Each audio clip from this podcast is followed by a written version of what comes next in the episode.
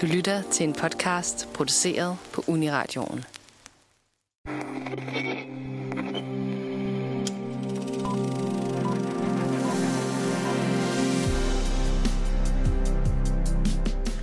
Du lytter til en lockdown-version af filmmagasinet Nosferatu. Vi kan på grund af coronakrisen ikke komme ind i radiostudiet og sende de lydbølger, som vi plejer. I stedet er vi alle, redaktionen såvel som resten af Danmark, fanget i hver vores domestiske firkant. Og inden for hjemmes fire vægge sker der ikke så meget. Eller gør der? Hvilke historier udspiller sig i hjemmet på film og tv? Hvad slags fortællinger ligger de forskellige rum op til? I dag sidder vi ved spisebordet, og vi nærstuderer vores allesammens hjem, kære hjem.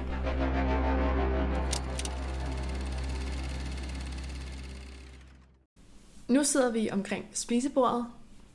Jeg hedder Nana Notteskov, og heldigvis er Ida Pedersen og Lennon Dickow her også. Mm. Øhm, I dag, den her episode handler om spisebordet, fordi spisebordet, det signalerer bare forventninger til opførsel og samvær. Det kan være hyggeligt, det kan være tid til omsorg, det kan være til formalitet, manerer, etikette. Hvordan man opfører sig omkring spisebordet, det man spiser, måden man spiser det på, det fortæller om kultur og social og økonomisk klasse, årstal, altså tidsperiode osv. osv. osv.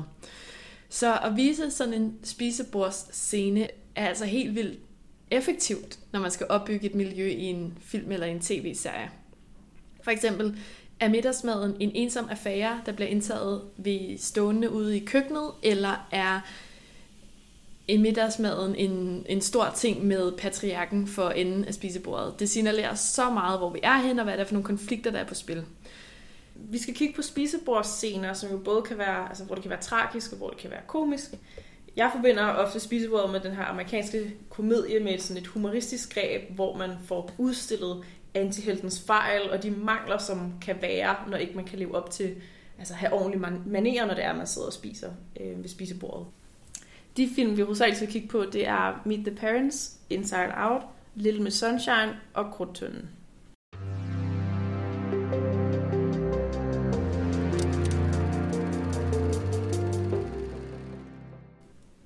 Som du lige sagde, Ida, så er spisebordsscenen, den er altså virkelig central og virkelig noget, jeg forbinder med sådan nogle amerikanske komedier, hvor at svigersøn ofte er hjemme og spiser ved svigerfar og svigerfamilien, og så går det galt på en eller anden måde, så er han forkikset. Og præmieeksemplet på det her må simpelthen være Meet the Parents fra to tusind, som er en film med Robert De Niro og Ben Stiller, som spiller henholdsvis svigerfar og svigersøn.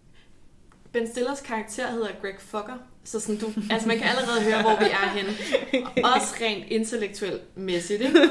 Men øh, Ben Stiller er hjemme at spise, og øh, familien er kristen, han er jøde, han skal bede bordbøn, han kommer til at... Han gør sig totalt pinlig og til grin fra starten. Han er også kommet til at lyve om, hvor han er vokset op. Han er vokset op i Detroit, øh, men det ender med, at det bliver sådan noget... Han er kommet til at fortælle svigerfar, han er vokset op på en farm. Og så for at redde sig ud af den søforklaring, så må han sige, at han malkede en kat, og det kan man faktisk godt. Og noget med dens patter, og, sådan, og så, der er også en kat. Han får også sagt, sikke en pæn vase, der står der. Hvad er det? Og så er det selvfølgelig svigerfars mor, øhm, som står der i urnen. Altså, en, hendes aske står der. Og hvis det ikke var pinligt nok, så kommer han jo så umiddelbart efter til at smadre den med en champagneprop, som flyver afsted igennem rummet, hvorefter katten, som han lige har snakket om at malke, går hen og skider i den der bunke aske, der pludselig ligger foran kaminen, ikke? Så det er bare sådan, alt går galt for ham. Han er akavet, han er kikset, han er den vildeste antihelt, men egentlig har man også lidt sådan svært ved at holde af ham i den her situation, fordi han er virkelig, virkelig akavet. Men sådan, her har vi virkelig bare... Øhm, altså... Svigersøn er fanget ved bordet. Han bliver nødt til at sidde det her igennem, så da han ruder sig ud i det her med at malke en kat, så bliver han bare nødt til at fortsætte, fordi han sidder der, han er kun lige stukket i sin første kartoffel, så han bliver nødt til at spise den her tallerken mad. Han er fanget ved spisebordet. Og så sidder han bare og bliver ydmyget, fordi han bare ikke kan leve op til svigerfars forventninger til sin kommende svigersøn. Og i øvrigt er han slet ikke lige så god som datterens tidligere forlovede. Så vi har altså den klassiske patriark fra bordenden, og den kiksede underdog, der sidder et stykke længere nede af bordet, og bare fuldstændig laver, begår totalt sådan socialt fuldstændig selvmord ud over det hele. Men det er også et spørgsmål om klasse i den her film, fordi kvinden, Ben Stillers kommende kone i den her film, hun kan de her regler, og hun er selvfølgelig også deres datter, og hun kan ligesom begå sig i det her, omkring det her spisebord. Og Ben Stillers Greg Focker, han er tydeligvis ikke fra det her miljø, så det, er altså, det bliver også et spørgsmål om en klasse, hvor han simpelthen ikke kan leve op til de her sådan lidt overklassede religiøse sådan retningslinjer og normer for, hvordan man befinder sig omkring bordet. House that we grew up in was originally erected in the early Dutch farm. That, plus we had a lot of pets. Which one did you milk then? Dad. Honey, he said he pumped milk. What have you ever milked? Cat. Et andet øh, eksempel på, hvordan spisebordet kommer til at danne ramme for de her, altså de forventninger, der er til, hvordan man skal opføre sig omkring spisebordet, som bare bliver skuffet fuldstændig, og måske også, hvor man skal være på et særligt tidspunkt i sit liv, når man er omkring spisebordet. Er der en serie, som er lidt mere hjemlig, der spiller rigtig meget på, det er nemlig Hjem til jul, hvor sæson to udkom her i tyve tyve. Hjem til jul handler om sygeplejersken Johanne, som altid sidder ved børnebordet, når hun er hjemme til jul, fordi hun ikke har en kæreste.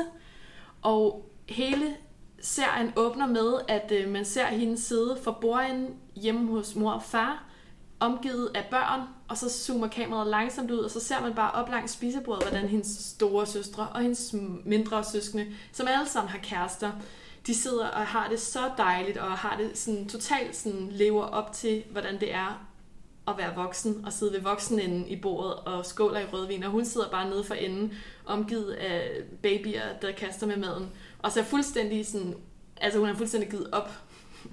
Og så er det så, hun råber lige pludselig, jeg har fået en kæreste, og alle bliver så overrasket, og så skal hun jo så finde den her kæreste, som hun overhovedet ikke har, og tage ham med hjem til jul, fireogtyve dage senere. Øhm, Så der er det altså virkelig det der med ikke at kunne leve op til de normer, der er, eller for at have en kæreste, eller ikke have en kæreste, eller have et barn, eller ikke have et barn, som virkelig bliver tydelige omkring spisebordet. Særligt spisebordet til jul, eller til højtider, som jo er, altså det er traditionernes højborg. Det er virkelig her, man bliver holdt på formerne og forventninger til, hvad vi forventer af hinanden og ens selv, og hvordan man gerne vil ses også. Det er, jo, det er jo sjovt det der med, at kæresten, at have en kæreste på en eller anden måde, bliver sådan billetten til at komme til at sidde det rigtige sted ved bordet, ikke? Det er jo sådan, der ligger bare noget i, hvor man sidder henne, og, og ja, hvor man hører til på den måde. Det er jo absurd. Helt vildt. Jeg synes faktisk, det er sjovt, at, at de eksempler, du har givet, der er der, der, er der tit en, en outsider ved bordet, og det, det er der også i den film, som, øh, som jeg, jeg synes var interessant, øh, Little Miss Sunshine fra to tusind og seks. Det er også en, en familiemiddag. Filmen handler om, at den her lille familie, de skal køre deres syvårige datter Olive til sådan en børneskønhedskonkurrence. Det er nok noget, man mest har i U S A. Men at den her familiemiddag, den kommer egentlig ud af, at, at onklen Frank, spillet Steve Carell, han øh, forsøgte at begå selvmord et par dage forinden. Øh, og så den her familie, de tager sig favn, og de tager sig hånden om ham, slash holder øje med ham. Og det bliver jo så hurtigt til... Langsomt til en ophedet diskussion i familien, hvor, hvor den lille syvårige Olive, hun spørger, hvorfor ser din arm sådan ud? Og efter han siger, at det var en ulykke, så indrømmer moren Toni Collette, at, at han faktisk ikke har været uden for en ulykke. Og der er den homofobiske øh, farfar, og der er faren, som er totalt øh, har vindersyndrom nærmest. Øh, og storebroren, som har lavet sådan et tavshedsløfte, indtil han kan opnå sin drøm om at blive pilot. Øhm, og han er den her lidt sådan emo-agtige fyr, som hader alle i familien. Nægter at tale. Øhm, og det, det her onklen, han er, han er sådan en outsider, der kommer ind, fordi han, han kender egentlig kun moren, sin søster, øh, og bliver, bliver, egentlig, bliver egentlig skulle sat ned og, og overvære alt det her, hvor moren og faren skændes, og farfaren er homofobisk, og datteren, der egentlig bare vil vide, hvad, hvad der foregik. Så det er lidt, lidt at være outsider i sin egen familie, samtidig med at sønnen også er afsatter på en måde, fordi han egentlig bare ikke gider at være der, og han ikke siger noget overhovedet. Øhm, og det er pudsigt nok ikke den eneste øh, middagsscene med Toni Collette, fordi der er også øh, gyserfilmen Hereditary fra to tusind og atten, hvor Toni Collette igen spiller moren i familien, og lidt binder alle familiemedlemmerne sammen, som er en virkelig fed spisebordsscene, hvor sønnen og moren skændes, hvor, øh, hvor moren ender med at råbe af ham, øh, som jeg også har et lille klip med af. I don't want to say anything. I've tried saying okay, anything. So try again. Release yourself. Oh, release you, you mean? Yeah, fine, release me. Just say it. Just fucking say it. Don't you swear at me, you little shit! Don't you ever raise your voice at me. I am your mother! Og det er jo her, hvor moren, hun, er, hun fungerer som, som den, der ligesom binder hele familien sammen. Øh, I Hereditary, der er det, der er det teenage-sønnen, der ved et uheld er kommet til at, øh, at slå lillesøsteren ihjel. Og det er, et, en, det er et problem, som de længe fortier, indtil det så går helt amok her til spisebordet, hvor faren, han fungerer som, som den stille tilskuer øh, i, i noget, der egentlig også vedrører ham på sin vis. Øh, så ja, der, der er meget, meget familiekonflikt, og det er jo også måske også lidt i forhold til corona, men når, når en familie sidder fast sammen, så bliver det lidt ophedet ret hurtigt. Ja, og jeg kommer også til at tænke på, øh, som vi snakker om i forrige afsnit, de her forskellige øh, Goffman, der har nogle forskellige stager med, at man kan være frontstage og backstage, altså med at spisebordet måske i høj grad netop er frontstage, fordi som Nana, du også allerede har påpeget, at det her med, der er helt vildt mange sådan forventninger til, hvordan man agerer, hvordan man sidder, hvordan man holder på et bestik, hvad man snakker om, hvem der må være til stede ved bordet. Er du single, så må du måske ikke sidde det samme sted som dem, der er par, og så videre, og netop også, at, at man kan komme udefra, i, som i, i um, Little Miss Sunshine, og ikke passe ind i den stemning, der ellers er ved spisebordet, fordi man er den eneste, der ikke plejer at sidde ved det spisebord. Um, så der er også noget i forhold til, at spisebordet på en eller anden måde også kan være en scene, mm. eller sådan et sted, hvor vi skal performe.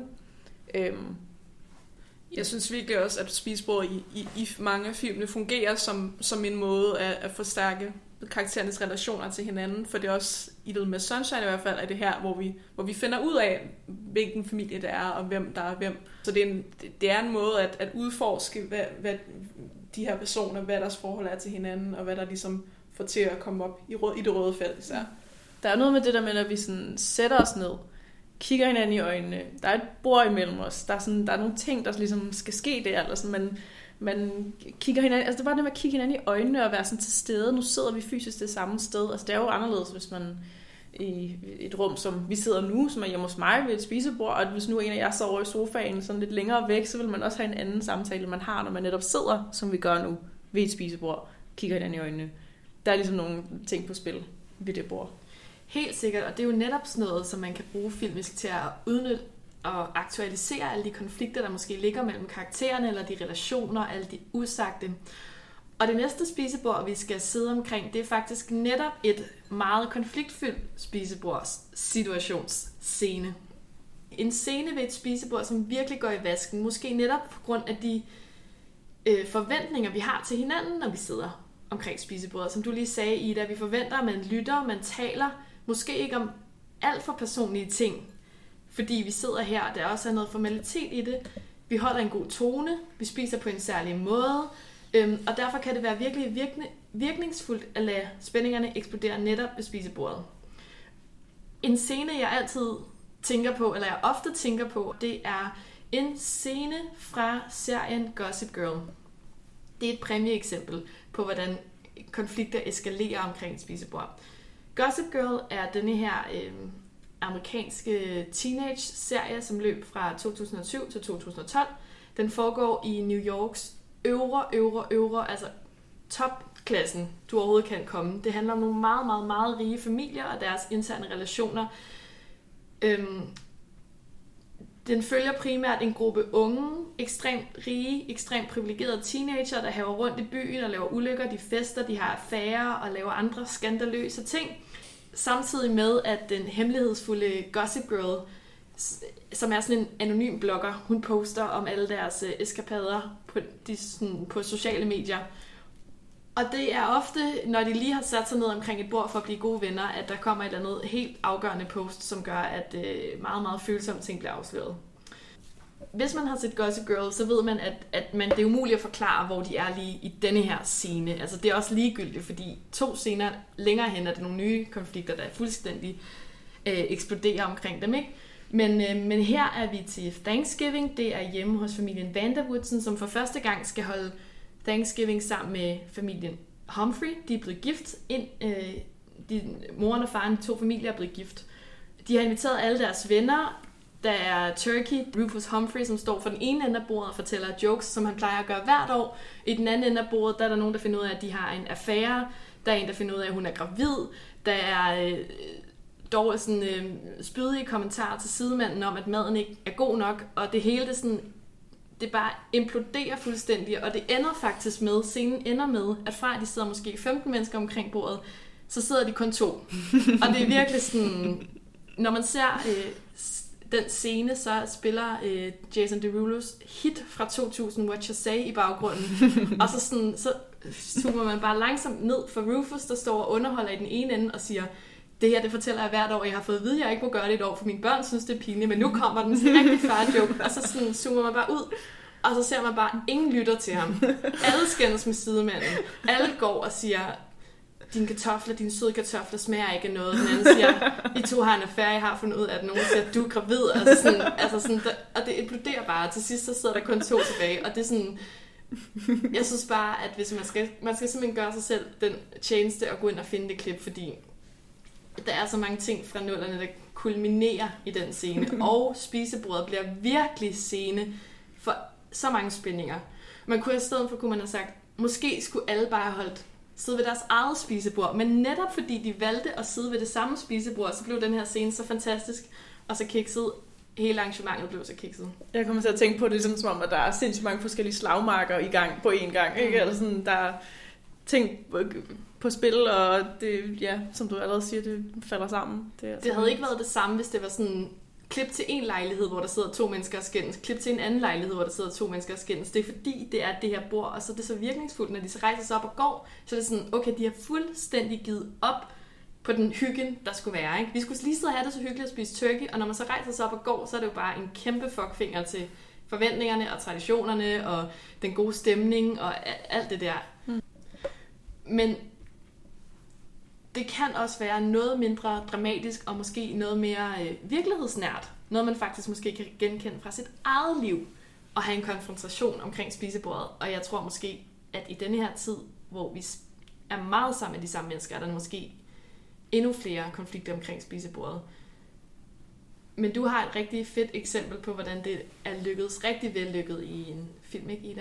Jo, i animationsfilmen Inside Out fra to tusind og femten har vi netop en spisebordscene med et forældrepar og deres ene datter, øhm, som måske også afspejler ret godt den klassiske, man siger til børn, når de kommer hjem fra skolen, hvordan var din dag i skolen så? Øhm, og de prøver ligesom at holde noget kørende, men det der er med Inside Out er jo, at, at det er animationsfilm, hvor at man har ligesom forskellige små karakterer, der, der er udtryk for følelser.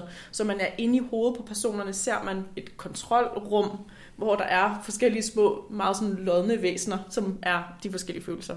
Så der er selvfølgelig en, han er vrede, og så er der en, der er det at være trist eller bekymret, der er en, der er glæde, en, der er sådan lidt mere sådan... Øh, spil smart-agtig type. Så der er ligesom de forskellige følelser. Så, så det, der sker ved det her spisebord, er jo så, at moren og faren er to forskellige steder. Øhm, moren er meget opmærksom på sin datter. Datteren mangler glæden. Glæden er ikke inde ved kontrolbordet, inde i hovedet på hende, så hun svarer sådan lidt trist på, i forhold til, hvordan skoledagen har været. Moren prøver at signalere til faren, hey, du skal da være med her, og sådan lad os lige få vores datter op i humør. Og så klipper man til farens, og farens, de har følelser ind i hovedbordet. Deres kontrolbord, det er bare overtaget af en fodboldkamp. De sidder og hygger sammen med sport, og alle følelserne, de er bare sådan, uanset om det er vreden, eller om det er glæden, eller hvem det er, de sidder alle sammen og ser den her kamp. Fødderne er oppe på bordet, kontrolbordet, ja, ja, ja, og sådan det... total kickback-stemning. der, der er ikke noget der, og de, de er slet ikke til stede ved det her spisebordssamtale, vel? Man ser også bare, han sidder bare sådan... og sådan med sådan lidt stenet udtryk, og hænger lidt, mens de spiser, mens de spiser takeaway-mad. I found a junior hockey league right here in San Francisco. And get this, tryouts are tomorrow after school. What luck, right? Hockey. Uh-oh, what do we do? Guys, uh, this, this, here, you you pretend to be Joy. Oh, yeah, that sounds fantastic. What was that? That wasn't anything like Joy. Uh, because I'm not Joy? Yeah, no kidding. Og moren prøver at signalere, og det går ikke helt så godt, og faren får bare stillet det samme kedelige spørgsmål, som datteren i forvejen havde reageret negativt på, som var, hvordan er din dag i skolen? Så der falder det hele sammen, og man ser det her med, at, at det er så fint fortalt, at de her følelser ligesom er til stede i hver af karaktererne.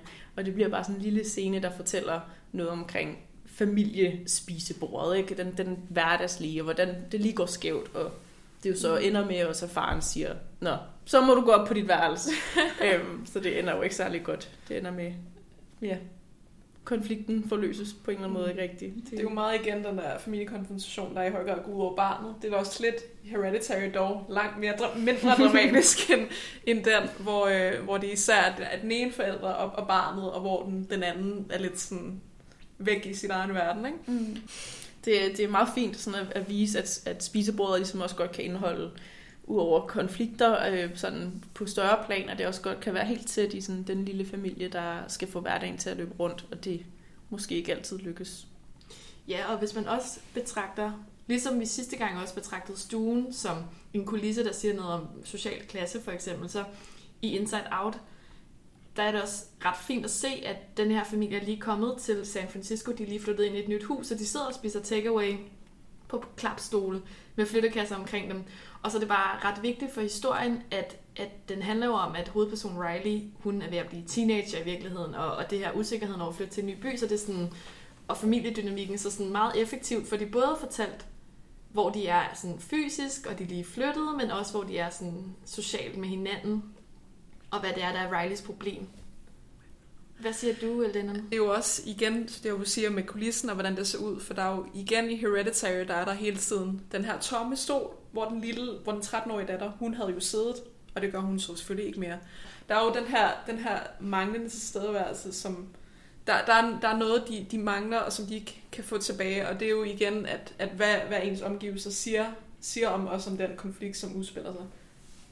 Det klassisk, altså virkelig sådan et godt eksempel i forhold til det der med, at at man i film kan vise, at der er en, der mangler ved at vise, mm. at der er et tomt sæde. Der er en tom stol. Der er en, der plejer at sidde der, som ikke er der længere. Det, ja. Ja. Helt sikkert. Ja. Okay, altså i virkeligheden kunne man sige, at alle eksemplerne går ind under den her kategori, fordi spisebordet udstråler jo også social klasse. Hvor er vi henne? Sådan rent sådan økonomisk og socialt.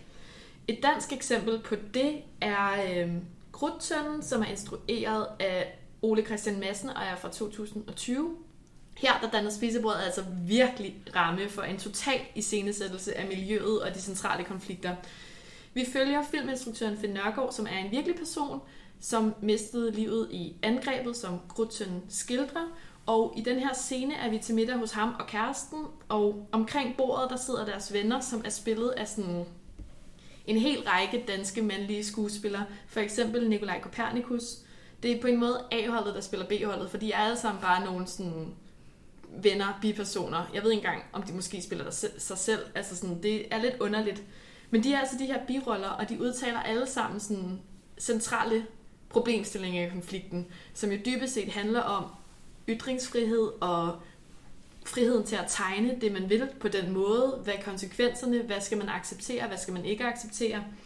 Og det bliver bare sagt, altså de der konfliktpunkter bliver bare lagt i munden på de her kendte danske skuespillere på sådan en måde, hvor de bare har den her middag, som er sådan en rigtig københavner-snobberi-elite, hvor der er rødvin i glassene, der er god stemning, der er haha, der er måske lidt jazz i baggrunden.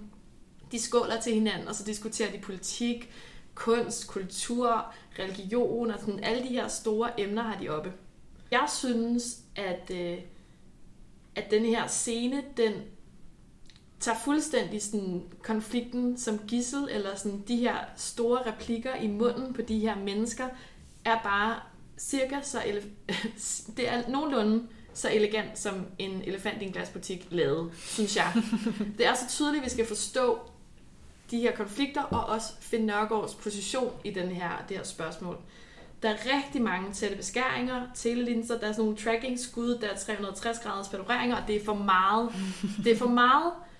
Jeg synes, at det der er problemet, mit problem med filmen som sådan, udover at det bliver overtydeligt, når de sidder her og spiser, og det bliver meget sådan, jeg forstår, jeg forstår, at de har det lækkert.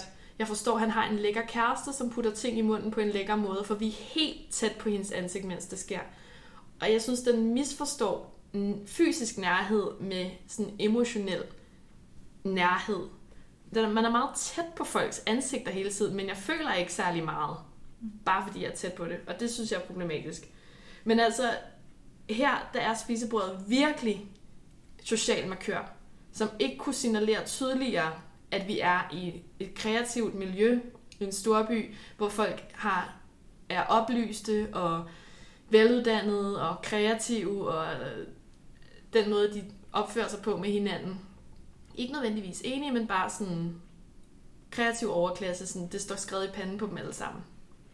Ja, selvom konen til sidst holder den gode tone, så bliver det en virkelig, virkelig ideologisk og principiel diskussion, de har omkring det her spisebord. Og det bliver overtydeligt for mig.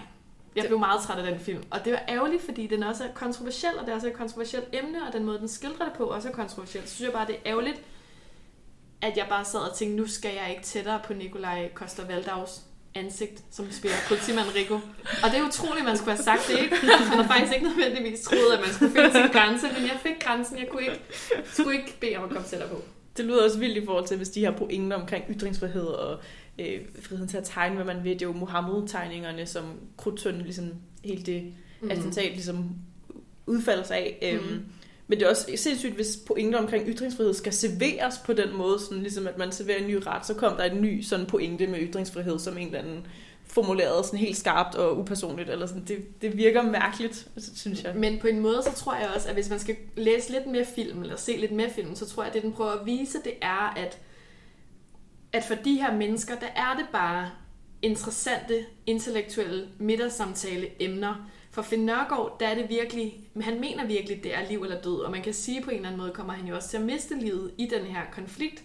Så sådan, jeg tror også, filmen prøver at udstille, hvordan sådan nogle københavnersnopper, intellektuelle, kreative klassetyper, de behandler de her emner letsindigt. Mm. Eller uden, øh, hvad kan man sige, uden at stå til regnskab for dem, når det virkelig gælder. Modsat Finn Nørgaard. Så, så den udstiller nok på en eller anden måde også det her miljø. Jeg tror bare, øh, der er nok noget ironi i scenen, som, som jeg måske i første omgang ikke helt fangede. Øh, eller en lille smule kritik af, at vi alle sammen sidder her og diskuterer store, store emner på en meget lidt sindig måde. Og tager det som en, en intellektuel udfordring, og det kan man jo også se med mange andre politiske spørgsmål. Det, der bare er en interessant diskussion for mig, er liv eller død for nogle andre mennesker. Hvilket jo egentlig er ret utroligt at tænke over. Og som man måske tager for givet, fordi at samtalen jo ved et spisebord både kan være, har du set nyhederne, hvordan var vejret, bla bla bla bla, øhm, og som også godt kan være af store dimensioner og rumme ret alvorlige emner. Det er jo sådan ved spisebordet, at vi får snakket med hinanden og som, om lidt større ting. Ja, man kan sige, at løsningen er jo nok heller ikke, at vi ikke skal snakke om store emner. Jeg tror bare bevidstheden om, at forskellen på at have et interessant middagsemne og så faktisk kæmpe den kamp, ja. det er. Der er et stort forskel. Ja. Øhm, ja, det var sådan lidt et sidespor, men jeg tror, at det her med, at det også er sådan, alle den centrale konflikt bliver udtalt og uddelegeret til forskellige karakterer, som så kan sige forskellige ting med det. Der bliver spisebordet et plot device, hvor man lige samler de vigtigste karakterer og får dem til at diskutere, så vi lige sådan er med på, okay, det er de her relationer, der er, det er de her konflikter, filmen skal handle om, og så kan vi følge dem individuelt bagefter. Ja, rammerne bliver ligesom tydeligt tegnet op på den måde. Så spisebordet kan jo sige meget, både i forhold til øh, hvem der sidder omkring bordet, hvad de snakker om, også hvordan det er dækket op, ikke? Altså sidder vi med IKEA-tallerkener, eller The Royal Copenhagen, eller hvordan i alverden at det ser ud, ikke? Der er så mange nuancer i spisebordsscenen, som fortæller, at kan afsløre utrolig meget, og bruges på mange forskellige måder i film og tv. Ja, og, og for eksempel, vi startede med at snakke om det humoristiske spisebord, hvor en eller anden outsider ikke helt lever op til de forventninger, der er til, hvordan man opfører sig omkring spisebordet. Det kan både være mega grineren og sjovt, som i for eksempel Meet the Parents, men det kan også være Det kan også være trist, eller det kan være afslørende, eller det kan være tragisk, eller konfliktfyldt. Øhm, ja, så der er bare noget omkring det her med at få bænket de samme mennesker, de interessante karakterer omkring det samme bord, mm. og så se, hvad der sker. Ja, lad det udspille sig på en eller anden måde. Det var spisebordet. Det var mega hyggeligt at sidde her sammen med jer. I lige måde. Ida og Lennon. Du har lyttet til Filmmagasinet Nosferatu. Næste gang skal vi snakke om badeværelset. Tak fordi du lyttede med.